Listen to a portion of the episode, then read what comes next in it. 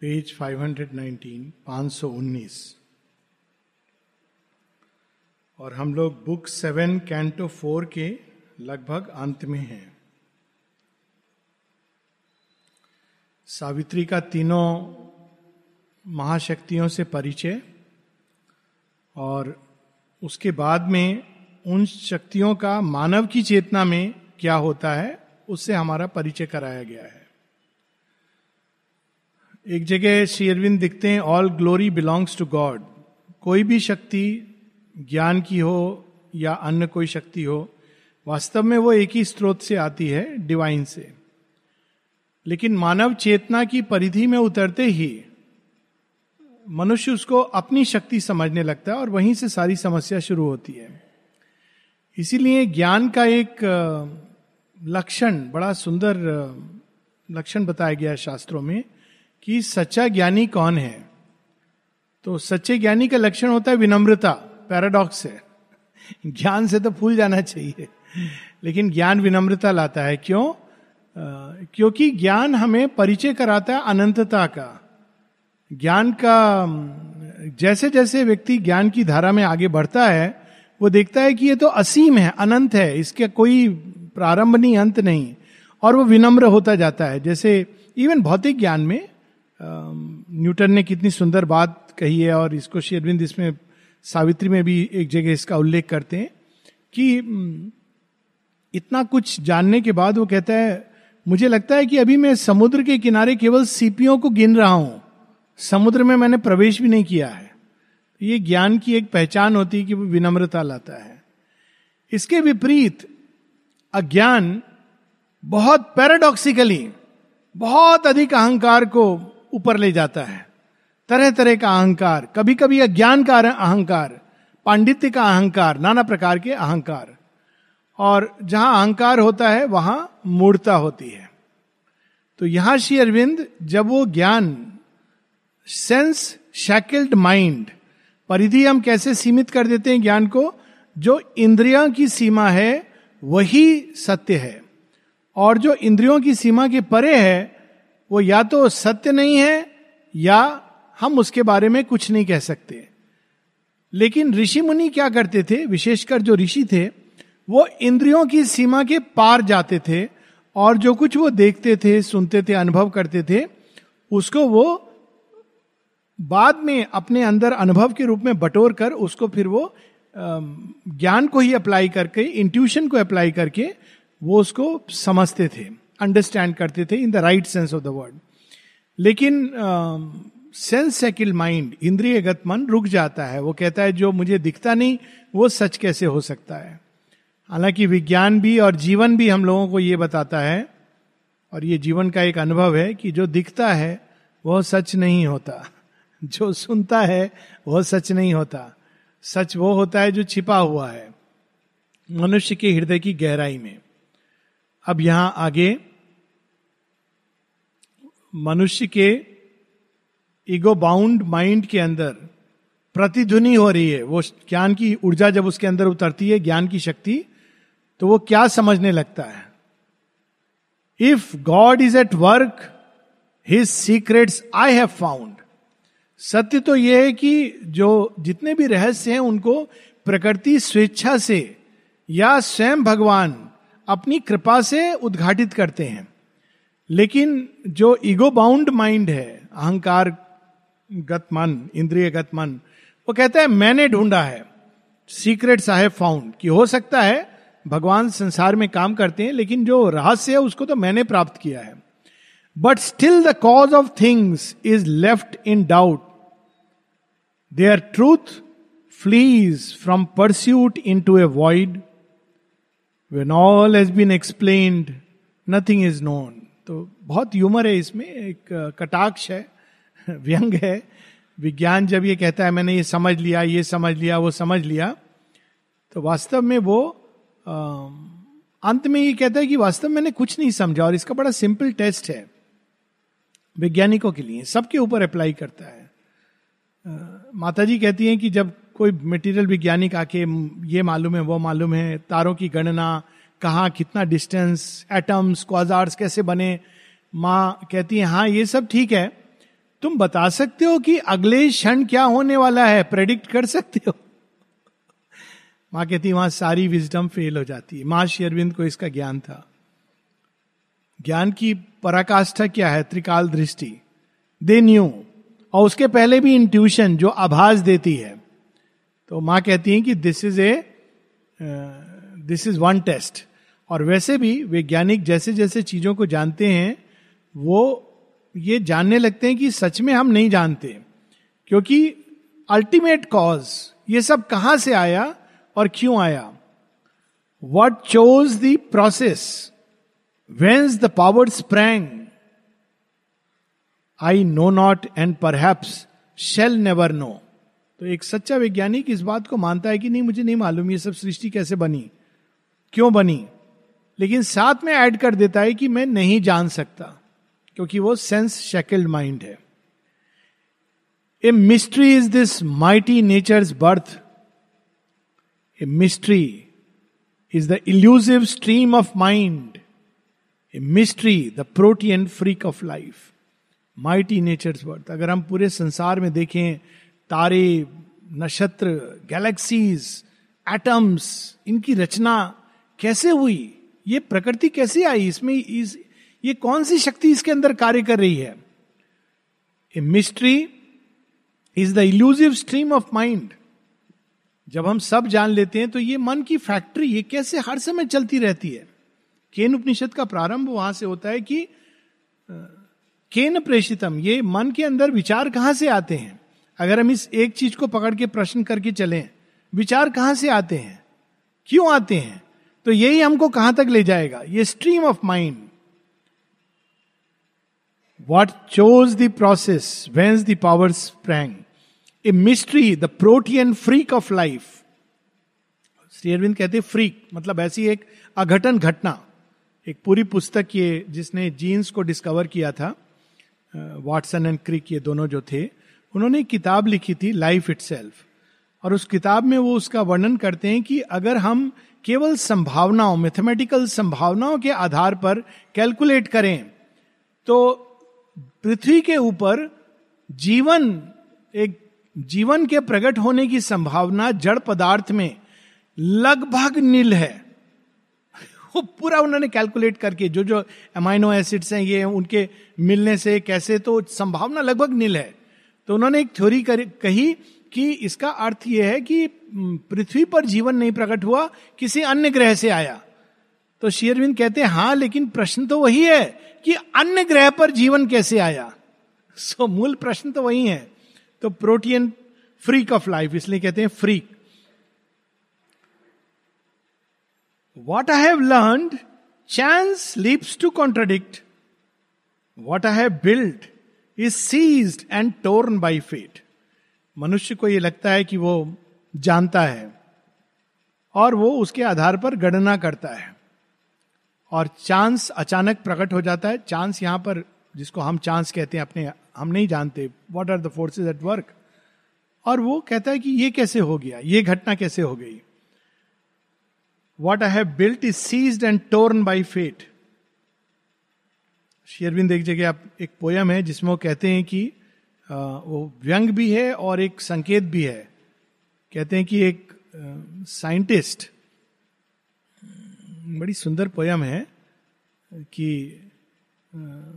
एक वैज्ञानिक स्वप्न देखता है और कहता है, क्या कहता है कि a thyroid meditating almost nude sat under the bo tree and gain enlightenment. विज्ञानी कहते हैं कि एनलाइटनमेंट वगैरह केवल ग्लैंड का सेक्रेशन है।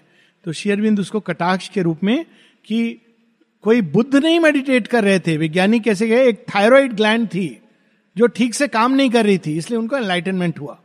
फिर लास्ट में उसमें दो पंक्तियाँ हैं, वो कहते हैं a scientist played with atoms and blew out the universe before God had time to shout खेलते खेलते उसने धरती को ही उड़ा दिया। इसके पहले कि भगवान कहते, रुको। तो यहाँ ये मनुष्य को पता नहीं कि अगले क्षण क्या होने वाला है। I can foresee the act of matter's force but not the march of the destiny of man physics के फ़ील्ड में प्रडिक्शन चलता है। हालाँकि वहाँ पर भी अब ये आ गया है कि अनसर्टेनिटी आप ऑब्ज़र्व किस एंगल से करें उसके हिसाब से आपकी प्रडिक्शन बदल जाती है। लेकिन फिर भी कुछ हद तक हम प्रडिक्ट कर सकते हैं। अगर हमको सब फोर्सेस के बारे में पता हो फ़िज़िकल फोर्सेस जो एक क्षण पे काम कर रही हैं। लेकिन march of the destiny of man we do not know he is driven upon path he did not choose he falls trampled underneath the rolling wheels नियति क्या है? यह सबसे बड़ा प्रश्न होता है मनुष्य के सामने। क्या वो नियति को नियंत्रित कर सकता है? और इसीलिए देखिए सावित्री इज़ अबाउट दैट नियति को नियंत्रित करना। अल्टीमेट पावर अल्टीमेट नॉलेज इसका टेस्ट यही होता है कि हम नियति को नियंत्रित कर सके। अगर हम नियति को नियंत्रित नहीं कर सकते हैं तो वो लास्ट वहीं पर प्रश्न चिन्ह लग जाता है। क्योंकि नियति का अर्थ है जितनी भी शक्तियाँ संसार में एक गिवन पॉइंट ऑफ़ टाइम पर एक्ट करती हैं। Physical vital mental spiritual subconscient ये सब मिल करके नियति की रचना होती है। तो नियति क्या है, उसको मनुष्य नहीं जानता और ऐसे रास्तों पर मुड़ पड़ता है जो उसने चुनाव भी नहीं किए थे। My great philosophies are a reason guess the mystic heavens that claim the human soul are a charlatanism of the imagining brain all is a speculation और ए ड्रीम तो जो सेंसेस से बंधा हुआ मन है, वो क्या कहता है? हाँ ये फिलॉसफी है। अगर कोई, बहुत सारे लोग हैं कोई कहेगा कि पुनर्जन्म है, कोई कहेगा कि पुनर्जन्म नहीं है, कोई कहेगा कि नहीं, एक लाइफ है, मृत्यु के बाद एक क्यामत का दिन आता है और सारी आत्माएँ उठ जाती हैं। और कोई कहता है, नहीं नहीं नहीं, ऐसा नहीं होता है। और दोनों आपस में झगड़ा कर रहे हैं। तो दोनों से पूछना चाहिए, पहले आपने आत्मा को देखा है ये बात का प्रश्न है कि मृत्यु के बाद क्या होता है? आपने देखा है। Philosophies so these philosophies are a reason guess और साथ में क्या कह रहे हैं? तो फिर ये मन क्या डिक्लेयर करता है कि ये आत्मा इत्यादि जो है, वो एक एक धोखा है चार्लेटिनिज्म जो नहीं है, वो एक प्रतीति है, वो रियलिटी नहीं है। ब्रेन के अंदर कभी कभी वायर कुछ गलत ढंग से किसी किसी के अंदर भगवान कनेक्ट कर देता है। और तब उसको लगता है कि उसको आत्मा का साक्षात्कार हुआ है। ये शेयरविंद का वर्जन नहीं है, ये शेयरविंद कह रहे हैं, सेंस शैकिल्ड माइंड, जब ज्ञान मनुष्य के ईगो और सीमित मन के अंदर आता है तो उसके अंदर ऐसे विचार आते हैं। तो ये बहुत इंटरेस्टिंग है। और यदि कोई ऐसा समझता है तो उसके साथ बहस में नहीं पड़ना चाहिए, क्योंकि स्वाभाविक है, उसने नहीं अनुभव किया है। उसको केवल ये कहना चाहिए, ठीक है, आपके पास दो ऑप्शन है। या तो go ahead and experience it और you stay with your belief at the end it is a belief even non belief is a choice and a belief even in action is a choice तो one can stay with one believe कि नहीं, आत्मा नहीं है। Reality कब होती है believe जब व्यक्ति ने खोज की, अन्वेषण किया और अंत में कहा कि नहीं है। Then it is a truth finding पर अगर किसी ने खोज नहीं की, अन्वेषण नहीं किया और डिक्लेयर कर दिया कि नहीं, ये तो ब्रेन के अंदर कुछ पागल लोग हैं, पहले तो पौंडीचेरी जाते हैं, उसके बाद उसमें से कुछ गिने चुने पागल है जिनको आत्मा का साक्षात्कार होता है।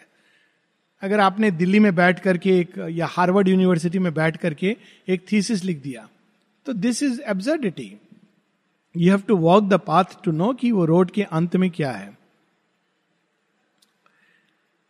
In the end world itself becomes a doubt ये मन का जो, मन मन से परे अगर हम नहीं जाएँगे तो मन का जो लास्ट स्टेप है, वो एग्नोस्टिसिज्म है।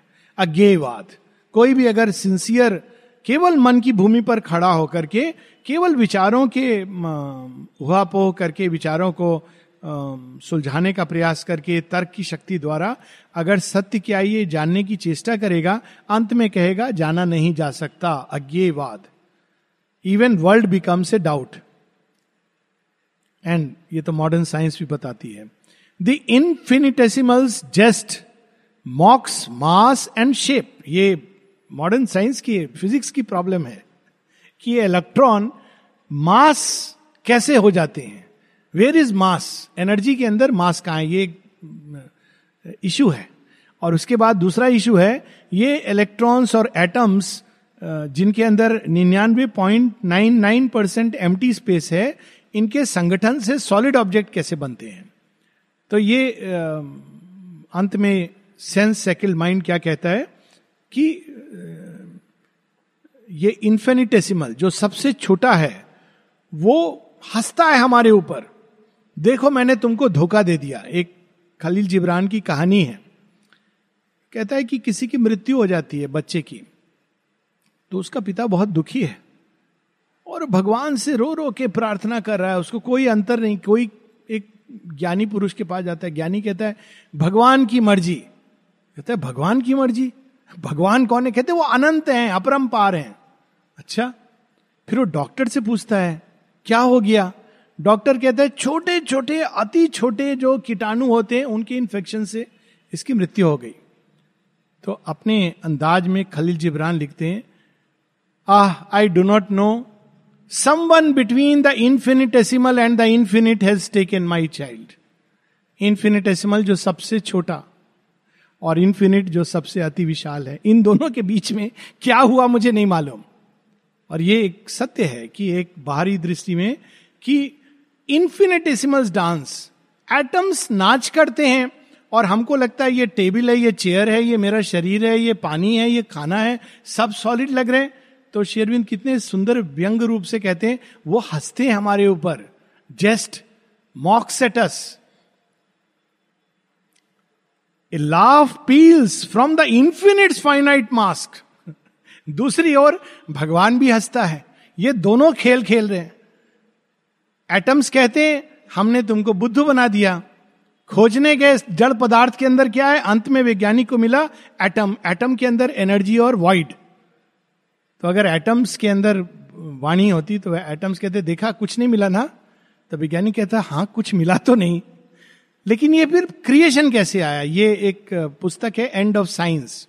तो एक वैज्ञानिक रिपोर्टर ने लिखी है, वो कहता है, साइंस का जो सबसे अल्टीमेट क्वेश्चन है वो ये है कि why there is something instead of nothing बहुत लोग ये फिलॉसफी करते हैं ना कि सृष्टि के आदि में देर इज़ नथिंगनेस तो of course there it can be qualified but if you don't qualify it then you to say अगर नथिंग है तो समथिंग कैसे इसमें से आया?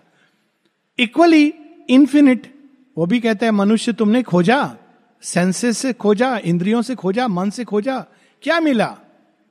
तो मनुष्य कहता है, प्रभु, कुछ नहीं मिला. तो laugh of the infinite behind the finite mask the world is an error of our sight अब फिर क्या थ्योरीज आती हैं? ये दृष्टि का धोखा है। A trick repeated in each flash of sense ये वास्तव में एक्चुअली ये एक थ्योरी है। ये जितने भी हम सॉलिड ऑब्जेक्ट्स ये सब देखते हैं, स्थिर, वास्तव में कुछ भी स्थिर नहीं है। ईश उपनिषद में इसको बड़े सुंदर ढंग से कहा गया है, जगत्याम जगत। Each individual motion within universe of motion सब कुछ कॉन्स्टेंटली मूव कर रहा है। और अगर हम पृथ्वी की गति देखें सोलर सिस्टम की गति, नक्षत्रों की गति एटम्स की गति तो विल भी शेकन की किस गति से ये चेंज हो रहे हैं। और फिर ये कहा जाए, नहीं नहीं, गति तो हम नहीं देखते, मैं तो बैठा हूँ, स्थिर हूँ। तो ये सच नहीं है। हमें गति नहीं दिखाई देती, क्योंकि रिपीटेटिवली सेम इंटरवेल पे हमारी आँखों पर वो फोटोन्स इम्पिंच करते हैं। तो हमको फॉर्म स्टेबल दिखाई देता है। वास्तव में स्टेबल नहीं है। ये शेयरविंद ये बहुत मॉडर्न uh, फिजिक्स का सत्य है। क्योंकि ये भी एक चैलेंज है। ये जितने भी चैलेंजेस हैं बायोलॉजी और फिजिक्स के क्षेत्र में शेरविंद ला रहे हैं। उसमें एक चैलेंज है परसेप्शन इसको वैज्ञानिक नहीं समझ पाते। परसेप्शन मतलब अगर मैं देखूँ एक पेड़ को तो वो पेड़ क्यों दिखाई देता है? लगेगा अजीब सी बात है। पेड़ है तो पेड़ तो दिखाई देगा। मैकेनिज्म क्या है? तो पेड़ से आपकी ऊर्जा फोटोन्स के रूप में आपकी आँखों से प्रवेश करती है और जाकर ब्रेन के एक एरिया में, उल्टे रूप में वो होती है। तो ये तो ऊर्जा है। हमें वो ब्रेन के अंदर जाके वो पेड़ में कैसे कन्वर्ट हो जाती है? ये सारी, बहुत सारी चीज़ें हैं। तो इसकी अलग अलग थ्योरीज हैं। तो शेयरबिंद उन सबको हमारे सामने प्रकट कर रहे हैं।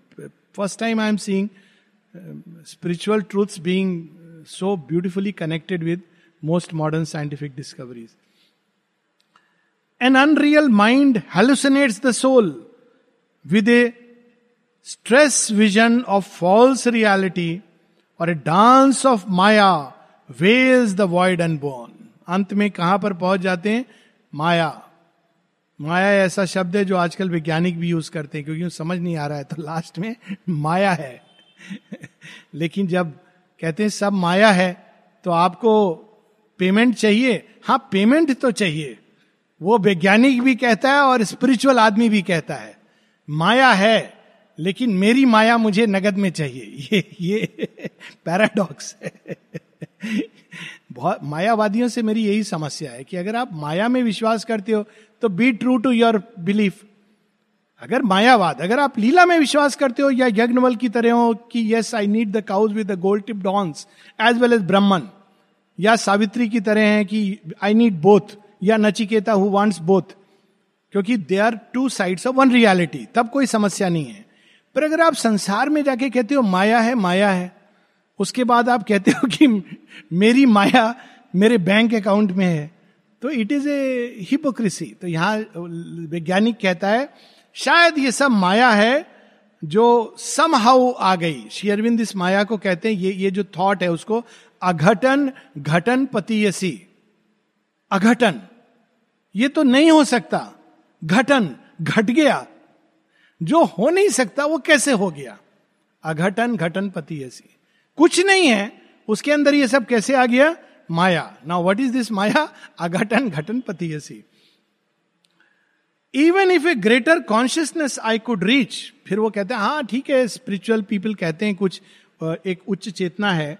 What profit is it then on thought to win a real which is forever ineffable और hunt to its lair the boundless self और make the unknowable the target of the soul तो स्पिरिचुअल स्पिरिचुअलिटी का अंतिम truth क्या है कि अनंत हैं, अपरंपार हैं अनोएबल हैं अज्ञे हैं। तो कहते हैं, फिर मैं क्या पॉइंट है, मैं उसको परस्यू करूँ? नाउ शेयरविंद बताते हैं it is a gate to the mind but you can identify with it and know it sense shackle mind के लिए वो अज्ञे हैं इनएफेबल हैं। वाणी उनको पूरी तरह एक्सप्रेस नहीं कर सकती, क्योंकि वाणी जैसी एक्सप्रेस करती है, वो लिमिट कर देती है। लेकिन उसको तुम जान सकते हो और जी सकते हो। लेकिन सेंस माइंड ये नहीं समझता। कहता है, लोग कहते हैं, कुछ तर चेतना है डिवाइन है, अनंत है, अपरंपार है। लेकिन उसको, उससे मैं क्या कर, मेरा क्या फ़ायदा होगा? जैसे माता जी से किसी ने पूछा था कि, माँ सुपर माइंड आ गया है, लोग पूछ रहे हैं how we will profit with it माँ कहती profit why should they profit because they have taken to the trouble to take a train and come to Pondicherry they want to profit माँ उस चेतना को कह रही है कि प्रॉफिट मेरा क्या फ़ायदा होगा? भगवान ठीक है, लेकिन पहले मुझे कॉन्ट्रैक्ट दिखाओ कि भगवान ने क्या लिखा है, मेरा क्या लाभ होने वाला है। ईगो ऐसी सोचती है। और भगवान तो कहते हैं, देखो, तुम्हारा लाभ मालूम नहीं, पर तुम सब देने को तैयार हो। वो स्टोरी है ना, वो टेगोर की खड़े हुए हैं। भगवान आ रहे, भगवान आ रहे हैं। टेगोर ने अपने एक लिख करके रखा है कि मैं क्या क्या मांगूँगा। और भगवान आते हैं, वो हाथ फैला के कहते हैं, मुझे दे। तो वो बहुत परेशान की भगवान आए। अब सब जहाँ, अरे जल्दी कर जल्दी कर, भगवान है ना आफ्टर ऑल इतना टाइम थोड़ी होता है। हम लोगों के भगवान तो बहुत प्रेम से भरे हुए हैं, रुक जाते हैं, जाते नहीं हैं। तो निरुद्धा का एक्सपीरियंस था ना all the time he was seeing mother पहली बार जब आए थे। और वो कहते हैं, मेरे मन में ये थॉट आने लगा कि आप कब जाओगे? तब उनको पता नहीं था कि it is a very profound spiritual experience वो ट्रेन में बैठे हैं, सब तरफ़ मदर दिखाई दे रही हैं।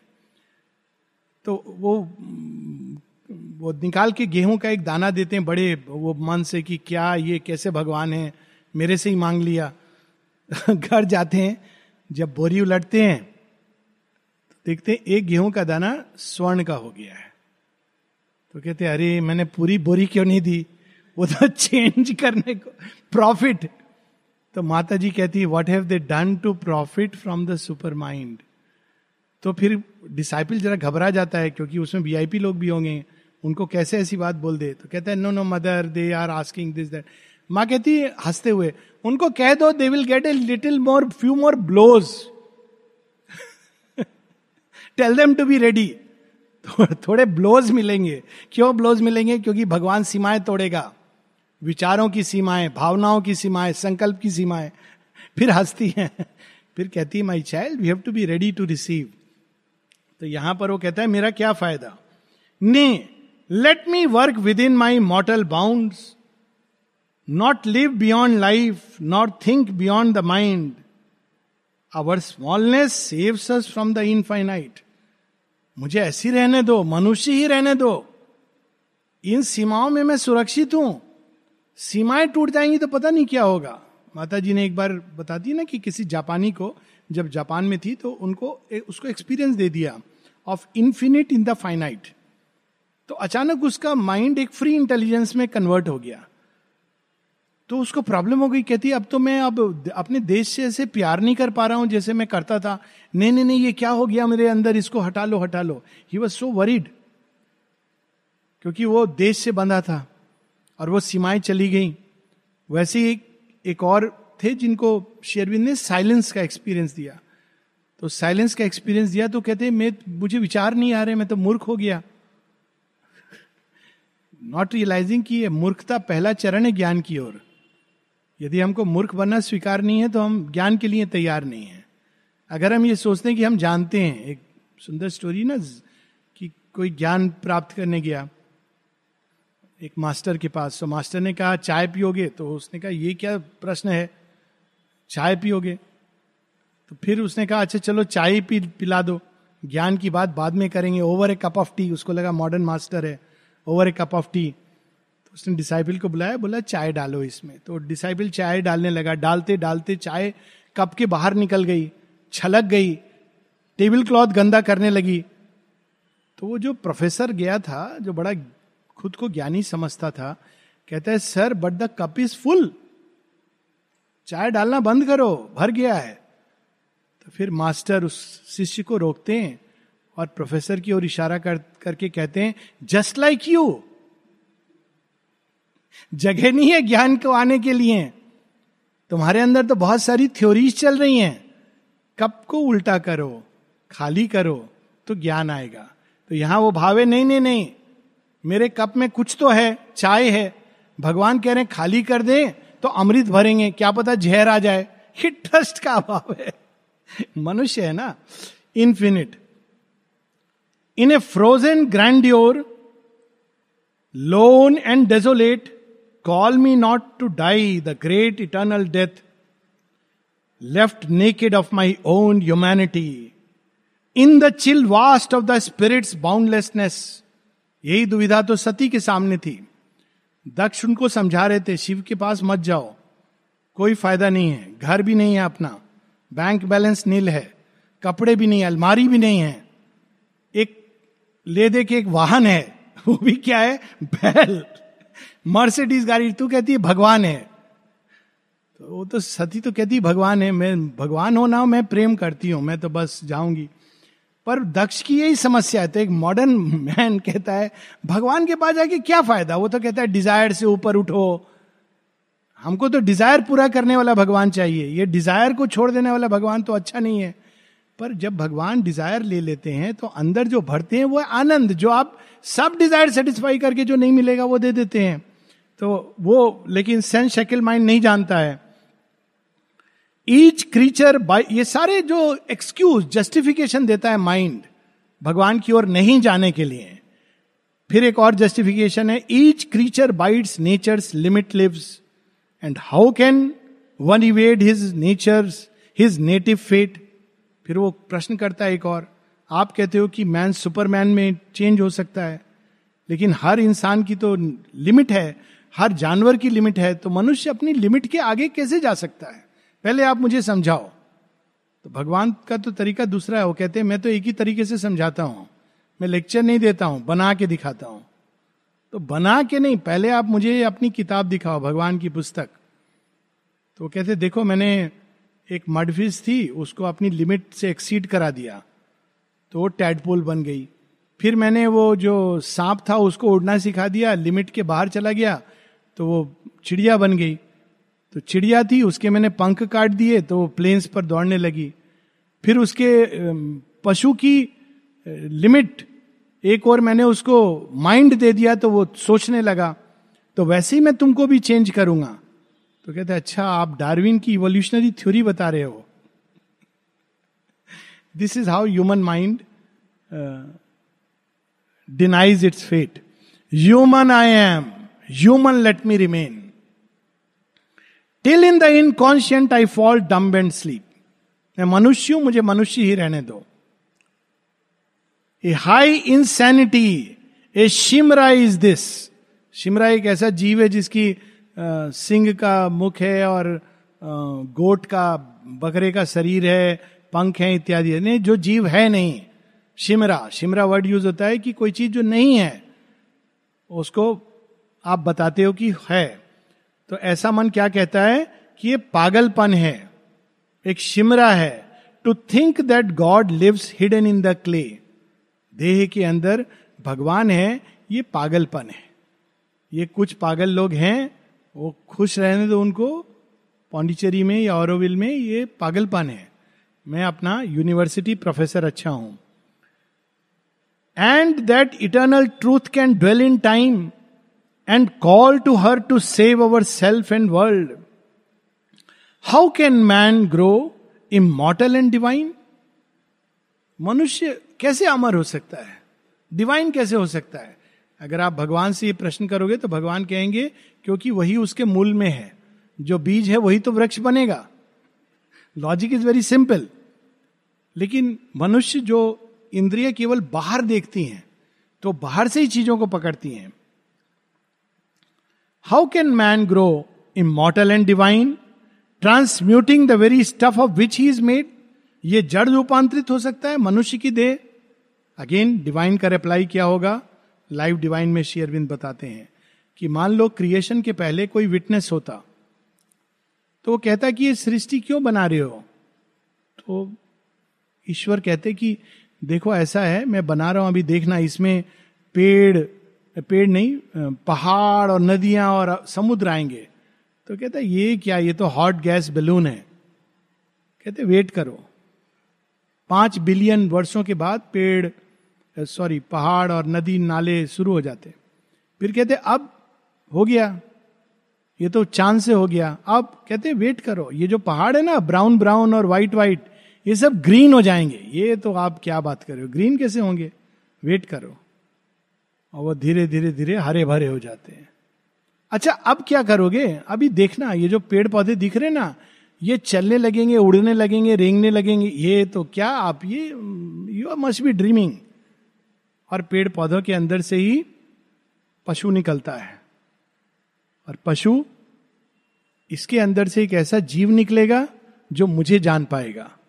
तो विटनेस क्या कहता है? इट इज़ इम्पॉसिबल तो वैसे ही शेयरविंद यहाँ पर एक इसमें व्यंग का पुट है कि how can this be possible the divine will से यही तो एक घटना है जो घटित हो रही है सारी सृष्टि में।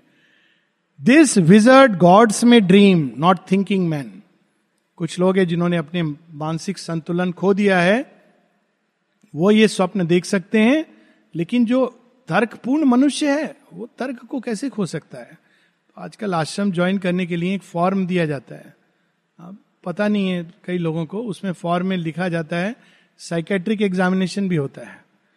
अब पता नहीं क्यों शुरू हुआ। तो मेरे पास आते हैं तो मैं तो एक ही प्रश्न करता हूँ।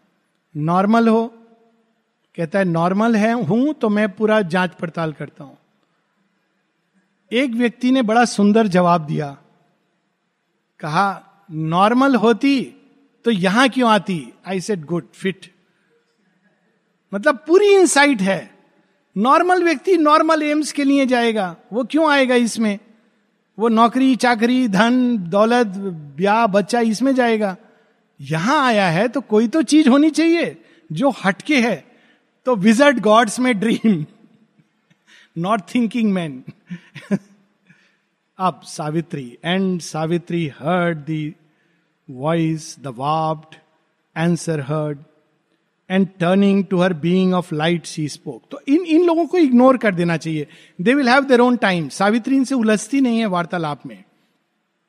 वो केवल बीइंग ऑफ़ लाइट को, प्रकाश का जो बींग है जो, कि मैं तो इतना प्रकाश दे रही हूँ मनुष्य को, मनुष्य का क्या बना रहा है? तो उनको वो कहती है Madonna of light mother of joy and peace ये ऐसा प्रकाश है भगवान का। ऐसी शक्ति है ज्ञान दायनी माँ, जब वो हमें आशीर्वाद देती हैं ग्रेस डालती हैं तो केवल ज्ञान नहीं ज्ञान की एक और पहचान होती है, वो शांति और आनंद लाता है। नहीं तो वो, और फिलोसफर का ज्ञान कैसा होता है? सूखा ड्राई जॉयलेस आप फट से पता चल जाएगा कि ये फिलोसफिकर ज्ञान है, या इस व्यक्ति को वास्तव में आत्म साक्षात्कार हुआ है। फिलोसफर का ज्ञान बहुत ड्राइनेस की तरफ़ ले जाएगा, हृदयहीन। और जो एक्चुअल साक्षात्कार का ज्ञान है, उसमें जॉय एंड पीस देखिए शेरविंद की राइटिंग इवन सावित्री में thou art a portion of my self put forth to raise the spirit to its forgotten heights and wake the soul by touches of the heavens जो सो रहे हैं no no worry उनका समय आएगा। लेकिन जो जाग रहे हैं, उनको ऊपर उठाने के लिए आपकी शक्ति कार्यरत है इस संसार में। Because the art this soul draws near to God ज्ञान मनुष्य को ले ही जाता है खींचकर भगवान की ओर। जिसके अंदर ज्ञान जाग जाता है, उसके जीवन में कॉन्ट्ररी घटनाएँ भी इवन वे घटनाएँ जो बाहर से देखने वाला कहेगा, ये तो दिव्यता को कॉन्ट्राडिक्ट करती हैं, वो ले जाएँगी भगवान की ओर। और जिसके अंदर ये गांठ नहीं खुली है, उसके सामने भगवान भी खड़े हो जाएँगे तो विश्वास नहीं करेगा, वो साइड से चला जाएगा। अमल किरण ने पहली बार आश्रम के बारे में पढ़ा था, जूता खरीदा था, जूते को कवर किया था एक न्यूज़पेपर में। तो अच्छी इंटेलेक्चुअल व्यक्ति थे साठ सत्तर किताबें लिखी है तो वो रैपर खोल के अखबार भी पढ़ने का शौक की देखें क्या लिखा है। तो उसमें शेरविंद आश्रम के बारे में लिखा था। और ऐसे ही किसी ने लिखा था कि पता नहीं, स्वप्न लोग है, लोग सपना देखते हैं वहाँ। कोई रियलिटी में नहीं रहता है वहाँ पर। उनको बड़ा इंटरेस्ट आया। कहते हैं, ये जगह है जाने योग्य. उस व्यक्ति ने डिस्करेज किया था। कहते, ये जगह है। मेरे लिए तो यही जगह है। तो ये देखिए, जिसकी ज्ञान की गाठ खुलती है, वो सब चीज़ उसके लिए वहाँ ले जाती है। Because the what love grows in spite of hate और उनका क्या प्रभाव है कि कितनी भी घृणा, वो प्रेम को ही, बीज को जगाएँगी, बढ़ाएँगी, पोषित करेंगी। ये ज्ञान का स्वभाव है, ज्ञान की प्रकृति है, सच्चा ज्ञान प्रेम से सदैव जुड़ा हुआ होता है। माँ एक जगह कहती है वॉट इज़ ट्रूथ फिर कहती है truth is supreme harmony truth is not barren harsh reality इसीलिए बड़ा सुंदर एक वो है, सत्यम वद, प्रियम वद. ये हिपोक्रेसी की बात नहीं है। सत्य अपने आप में प्रिय होता है। और अगर सच में कोई सच बोलता है तो उसकी वाणी, उसका भाव सब कुछ प्रिय और मधुर होते हैं क्योंकि इट इज़ ट्रूथ और देखिए, जब हेट में कोई बोलता है तो वो कैसा हो जाता है, वाणी कैसी हो जाती है। And knowledge walks unslain in the pit of night क्योंकि आप हैं, इसलिए ज्ञान का अंत नहीं हो सकता, ज्ञान की मृत्यु नहीं हो सकती। अंधकार में भी वो जागा रहता है। लेकिन साथ में ये भी बताती हैं, but not by showering heaven's golden rain upon the intellect's hard and rocky soil, can the tree of paradise flower on earthly ground. कल्प वृक्ष आप केवल इंट्यूशन बरसाती रहेंगी इंस्पिरेशन देती रहेंगी जो सेंस बाउंड माइंड है वो फिर भी जैसे घड़ा उल्टा रखा होता है उस पर पानी डाल रहे हैं डाल रहे हैं बाद में घड़े से पूछेंगे पानी मिला? कहेंगे पानी तो कहीं नहीं है। कुछ फील हो रहा था। अरे, पानी इतना बरस रहा था, कहता है, मुझे नहीं मालूम। मेरे अंदर तो एक बूंद नहीं आया, देखो। पलट के दिखाएगा। So this is this will be the state इसलिए शेरविंद कहते हैं one should open and be receptive and the bird of paradise sit upon life boughs bird of paradise it's the bird of love and light और वो जहाँ पहुँचती है, वहाँ रुक जाती है। इसीलिए सिट ऑन लाइफ बॉ वो फिर जाएँगी नहीं। वो वो ज्ञान and the winds of paradise visit mortal air winds of paradise वो ऊर्जा, वो शक्ति जो ज्ञान प्रदान करता है। Even if thou rain down intuition rays the mind of man will think it earth own clean his spirit by spiritual ego sink और इस soul dream shut in sainthood's brilliant cell where only a bright shadow of God can come Shri Arvind से जब किसी ने पूछा था, इस योग का लक्ष्य? कहते हैं, ना इस इस योग का लक्ष्य, ना योगी बनना है, ना सन्यासी बनना है, ना संत बनना है। यहाँ कहते हैं सेंट हुड्स ब्रिलियंट सेल एक सीमित फॉर्मेशन में वो ज्ञान को रिसीव करते हैं और बंद कर देते हैं। वहाँ क्या आता है? Shadow of God not the utter reality utter reality के लिए तो आपको बच्चा बनना है। बच्चे की तरह wonder everything is a wonder and a joy नहीं तो इंट्यूशन को भी व्यक्ति समझेगा, ये तो मेरी अपनी इंट्यूशन है। मैं संत हूँ। और जब कोई कहता है, मैं संत हूँ तो भगवान चले जाते हैं। कहाँ चले जाते हैं? शबरी के पास। ये रामायण की स्टोरी है ना, सब संत महात्मा शबरी को कहते थे, तुम पागल हो। क्यों? शबरी क्या करती थी? रोज घर साफ़ करती थी। और रोज बेर चुन कर लाती थी। क्यों? भगवान आएँगे। और संत कहते थे, ऐसे थोड़ी भगवान मिलते हैं। तो चले जाते थे रोज। लोग कहते ये पागल हो गई है। एक दिन एक्चुअली आ जाते हैं। लोग कहते इनको भगवान तो कह रही थी, धनुष बाण लेने वाले भगवान कैसे हैं? तब शबरी बताती हैं कि, हुआ क्या है ना, तुम लोग अपने ज्ञान से अंधे हो गए हो। ज्ञान से अंधे हो गए हो। लेकिन सबरी की आँखों से देखो तो ये धनुष बाण धारण करने वाले तुमको भगवान नज़र आएँगे। वशिष्ठ ने इन आँखों से राम को देखा था। विश्वमित्र ने इन आँखों से देखा था। अगस्त ने इन आँखों से। ऋषि थे और श्री राम कहते थे, मुझे नहीं कुछ मालूम है।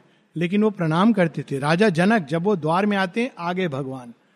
और लेकिन वो विनम्रता, नहीं आई डोंट नो एनीथिंग तो ये दिव्यता। His hunger for the eternal thou must nurse and fill his yearning heart with heaven's fire and bring God down into his body and life लेकिन आपका एक पर्पस है, एक प्रयोजन है, आप मनुष्य के अंदर इस भूख को जगाए रखो। ये ज़रूरी है मडोना ऑफ़ लाइट ऐसी विभूतियाँ माता जी की इस संसार में होनी चाहिए, जो मेडोना ऑफ़ लाइट का प्रतिनिधित्व करके मनुष्य के अंदर सच्चे प्रेम और सच्चे प्रकाश, ज्ञान की प्यास को और भगवान को निकट ले आती हैं। God near his body and life लेकिन वो ट्रांसफॉर्म नहीं कर सकती। ट्रांसफॉर्मेशन कब होगा? One day I will return his hand in mind and thou shalt see the face of the absolute वो सुपरामेंटल गॉड हेड है। इंट्यूशन भी छाया है भगवान, एक रे है नॉट दी अटर ब्लेज तो कहते रेज अच्छी बात है रेज देख के एक ग्लिम्स मिलता है। हाँ है। लेकिन एक्चुअल भगवान का फेस वो प्रॉमिस करती है कि एक दिन में लाऊँगी। सत्य प्रकृति को भी मैं भगवान के चेहरे से, भगवान के आनंद से और उनके प्रकाश से अपलावित करूँगी। Then shall the holy marriage be achieved ये कौन सी होली मैरिज है? शिव और सती की, शिव और पार्वती की the marriage of the divine soul and material nature हमारी, हमारे अंदर दिव्य तत्व की और जड़ प्रकृति की जो मैरिज ये असली मैरिज है। इसीलिए इंडिया में मैरिजेज शिवरात्रि के बाद होती हैं और एक पर्टिकुलर पीरियड के पहले समाप्त हो जाती हैं। कि जैसे उनका विवाह हुआ, वैसे हमारा विवाह हो। अब उसमें क्या होता है? एक व्यक्ति रोल प्ले करने लगता है शिव का। बोलता है, मैं कुछ काम नहीं करूँगा। मैं को, मेरे पास कुछ नहीं है। मैं तो फक्कड़ हूँ। और दूसरा, जड़ प्रकृति का। तुम काम कैसे नहीं करोगे? ज़रूरी है। धन भी ज़रूरी है। देखिए, ये होता है ना symbolic representation don't take it seriously but ignorance में भी, वास्तव में it is the coming together of material nature and the divine soul that is the holy marriage ये तब तक संभव नहीं है जब तक सुपरामेंटल ट्रूथ एस्टेब्लिश नहीं होता। Then shall the divine family be born तब वास्तव में दिव्य के, की संतान ऑफ़ स्प्रिंग अभी तो हम लोग कहते हैं, हम माँ के बच्चे हैं माँ के बच्चे हैं। पर रियलिटी में हम तब कह सकेंगे जब एक ट्रांसफॉर्म चेतना इस प्रकृति के क्षेत्र को ऑक्यूपाई करेगी। Then shall the divine family be born there shall be light and peace in all the world तब ये सारी सृष्टि प्रकाश में और आनंद में और प्रेम में हो जाएगी। वो स्वप्न जो मनुष्य ने चिरकाल से संजोया हुआ है। बहुत सुंदर प्रॉमिस है माता जी के आगमन के पहले क्योंकि माता जी के पुनरागमन का यही है ना one day I shall return his hand in mind then shall the divine family be born उसी के उन्हीं के आने के बाद फिर ये सारा एक डिवाइन फैमिली की ओर जो पहला कदम है वो शेरविंद आश्रम है। झगड़ा आपस में बच्चे लोग करते ना परिवार के अंदर भी। उसको सीरियसली नहीं लेना चाहिए डिवाइन फैमिली ऐसे सोच के रख, रखना चाहिए। और next step is Auroville and the third step is all mankind